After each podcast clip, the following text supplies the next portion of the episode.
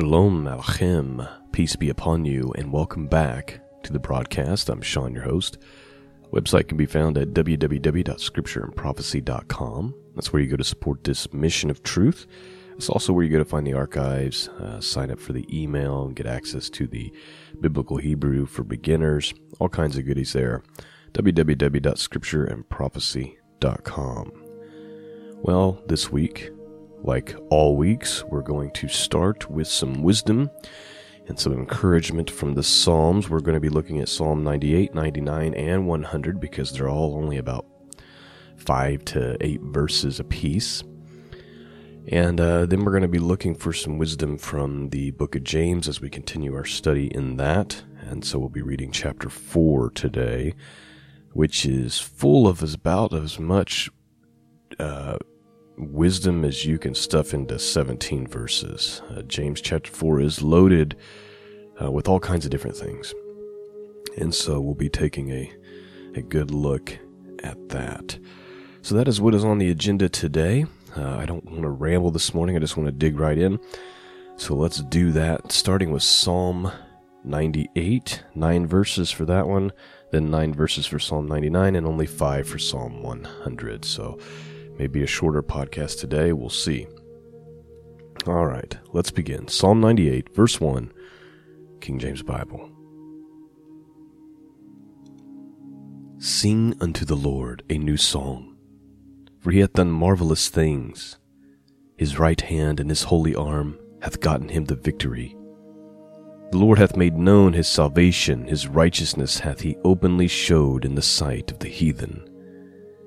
He hath remembered his mercy and his truth toward the house of Israel. All the ends of the earth have seen the salvation of our God.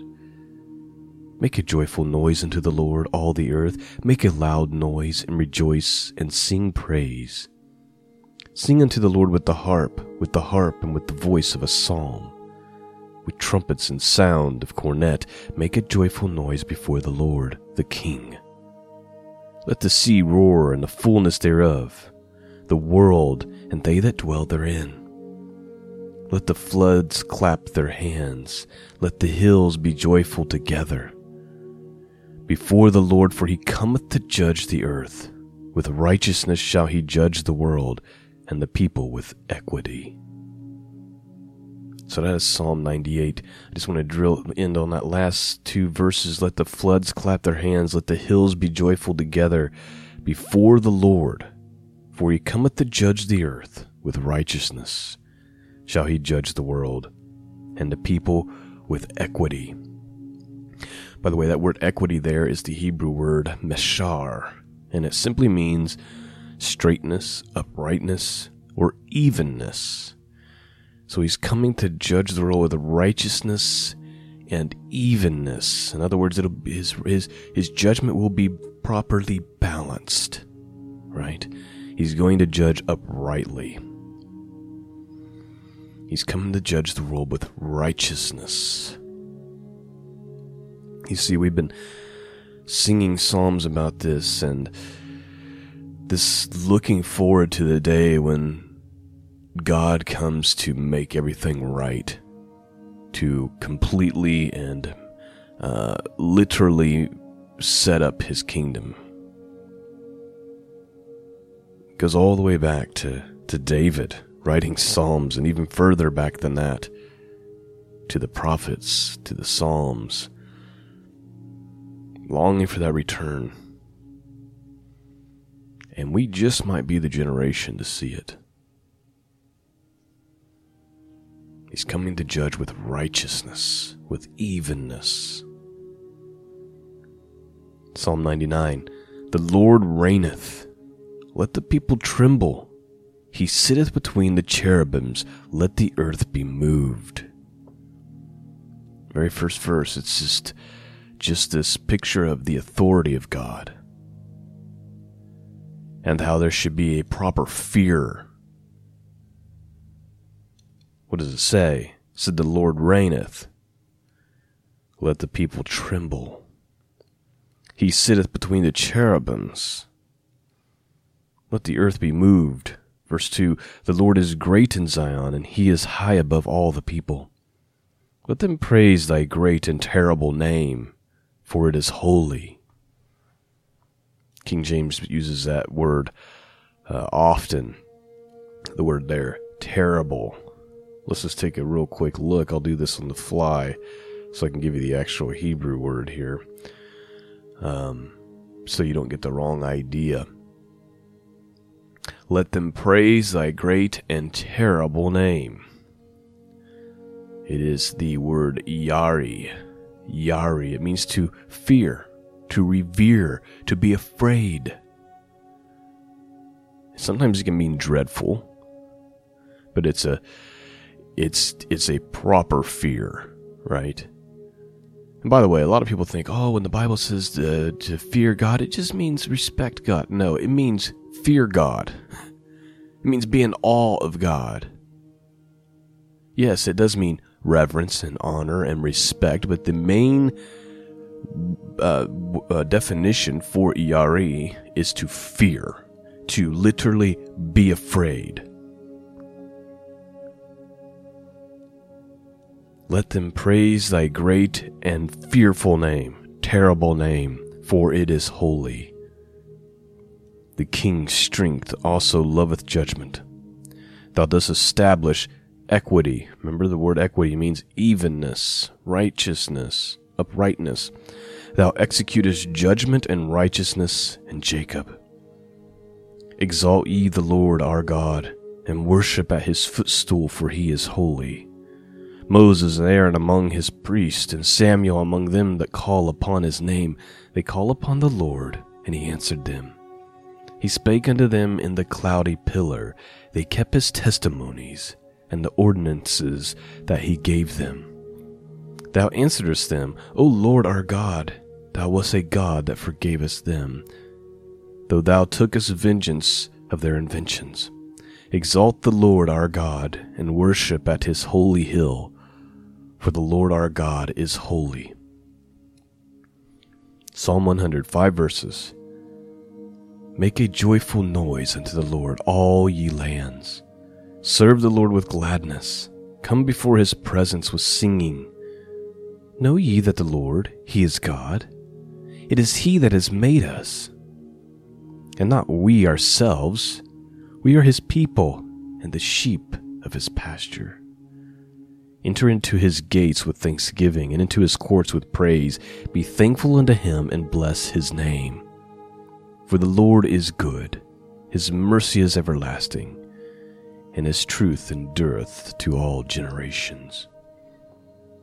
Many attempts have there been to stamp out the Bible, to stamp out the Word of God, to stamp out the truth of the one true God, and yet, here we are approximately 5,000 years into humanity. And his truth still endures. In spite of all those evil attempts, his truth still endures. All right, let's move on. James chapter 4. All kinds of wisdom in here. Let's break this thing down. James chapter 4, King James Bible. And what it's, I'll just give you a one line sentence. What this is all about, it's re- the rebuke of worldliness. The rebuke of worldliness. James chapter 4 is a word for this generation. And when I say this generation, I'm not talking about the secular people or the atheist people, the people who don't believe and worship God. I'm talking, is James writing to unbelievers? No, he's writing to the church. This is to those who claim to love God, who claim to follow Jesus. I see this so often. I'm getting ready to go on a tangent. I see this so often where pastors and Christians view these letters as if they're written to an unbelieving world. Oh, that doesn't apply to me. That's to the un- that's to the unbeliever right? Or when Jesus says, Not everyone who says to me, Lord, Lord, is going to enter the kingdom of heaven, but those who do the will of my Father. Oh, that's not to believers. That's what people think. Who do you think he's talking to? take these words to heart. James chapter 4, let's have a look. Verse 1 From whence comes wars and fightings among you? Come they not hence even of your lust, that ye war with your members? Ye lust and have not, ye kill and desire to have, you cannot obtain. You fight and war, yet ye have not because you ask not. Ye ask and receive not because you ask amiss, that ye may consume it upon your lust. First thing he's saying, you know what? You don't have because you don't ask. And even when you do ask, you still don't get it because your motives are impure. Your desires are impure. Right? That's what he's saying. He's saying you the only reason you're asking for what you're asking for is so you can consume it upon your own lust. You lust and you have not. You kill and you desire to have and cannot obtain. You fight and you war, yet you have not because you ask not. You ask and you receive not because you ask amiss that you may consume it upon your lust. Verse 4 Ye adulterers and adulteresses, know you not that friendship of the world is enmity with God? Whosoever therefore will be a friend of the world is an enemy of God. I wonder how serious Christians are taking that today. Because I see a whole lot of churches and a whole lot of people who call themselves Christian who love the world. Love it.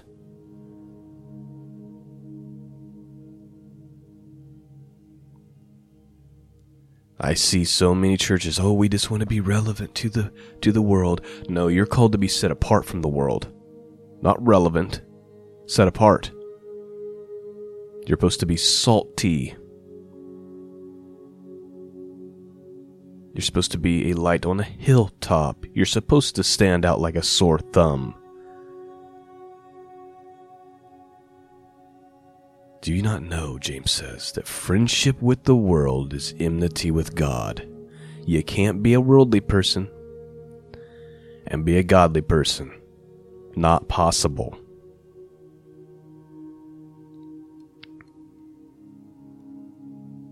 Then he goes on, verse 5 Do you think that the scripture saith in vain, The Spirit dwelleth in us and lusteth to envy?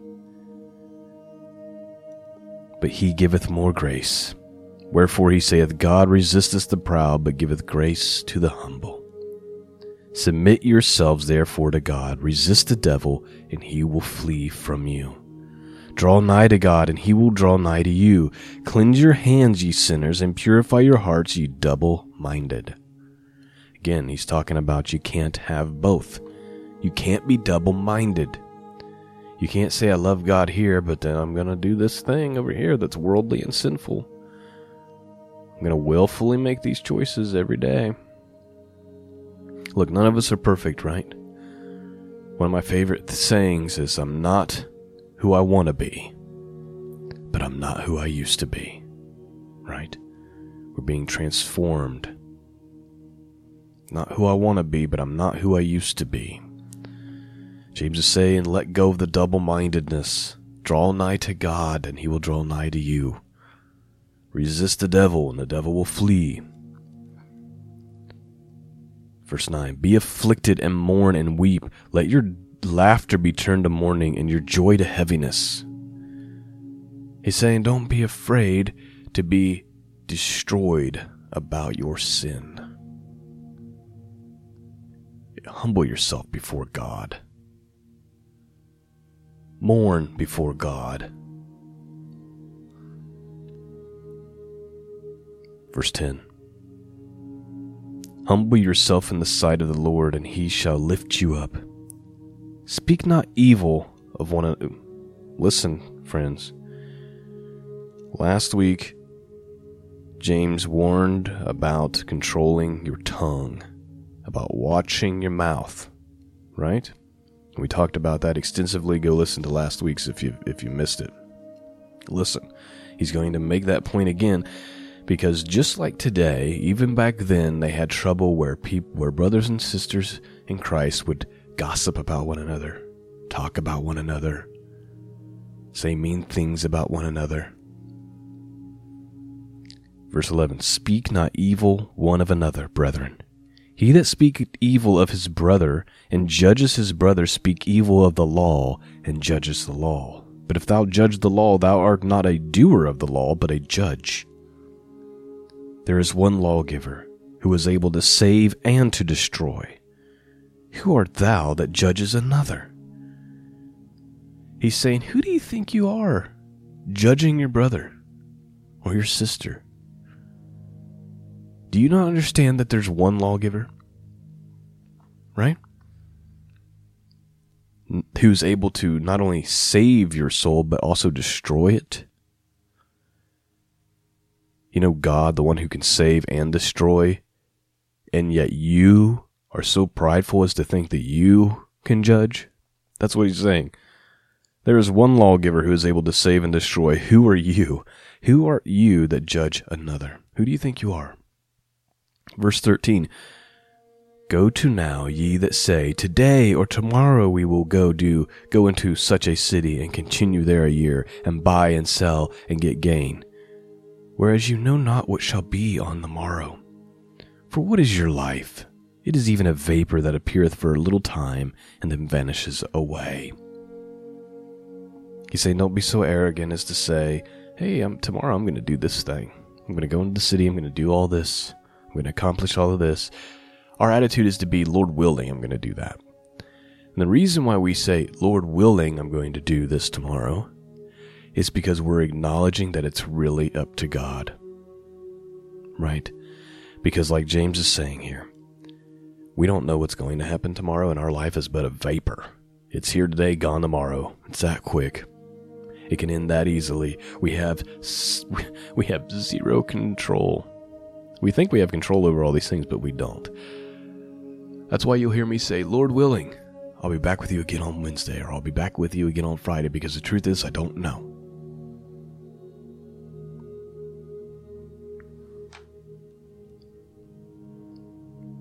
Whereas ye know not what shall be on the morrow. For what is your life? It is even a vapor that appeareth for a little time and vanishes away. Three more verses. For that you ought to say, If the Lord will, we shall live, and do this or do that. But now, ye rejoice in your boastings, all such rejoicing is evil. Therefore, to him that knoweth to do good, and doeth it not, to him it is sin. If you know what the right thing is, if you know you should do this and you choose not to do it, if you know it's right, but you choose not to do it anyway, it's sin. I love the book of James because he leaves no room for you to twist his words. I see people twist words of the Apostle Paul and some of the other things and try to make their sensuality okay, try to make their sinful behavior okay. James don't let you get away with that. That's why I love that book. He's very, very clear. It's sin, he says. Well, at the risk of rambling and adding a bunch of human nonsense to what's a perfect word of God, I'm just going to end the broadcast there. Thank you for listening. Thank you for praying for me. I want to thank the Patreon subscribers who support this mission. You know, this is the time of year where uh, the funds are sc- more sparse. Um, the support is always way, way down. And so, the Patreon subscribers, I just want to thank you for your faithfulness and uh, providing and and just blessing me and blessing this work. I'm very, very grateful. The same goes to those who use the post office box or PayPal. Very, very grateful for all of you. Thank you so much uh, for your support. Uh, but more than anything, I, I uh, could use your prayers. I always need direction from God. What direction to go, what to write, what to podcast about. And so I appreciate uh, all of you. And also, I'm taking on a lot. I was up at 4 a.m. this morning, okay, trying to get, trying to do all this. Plus, I'm currently taking a course uh, that I get to work on as soon as I wrap this up, then I go to my full time job. So I could use strength because I just don't have it in my on my own. I just don't have the capacity uh, to take on all that I feel like God has led me to take on. So your prayers are much much appreciated. All right. Peace and grace be with all of you. And until next time, God bless.